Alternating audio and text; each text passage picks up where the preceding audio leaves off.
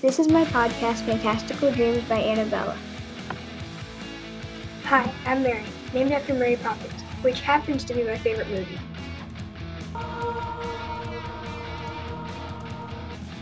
My dream is to become an actress. I feel like I would be really good at a fantasy or a musical, something that will show my true talent. My entire family supports me. They even tell me who to act like and what I can improve on.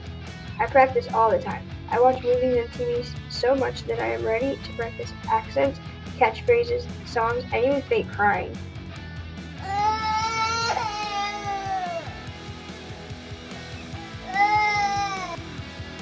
I want to start acting by auditioning for plays and even Broadway.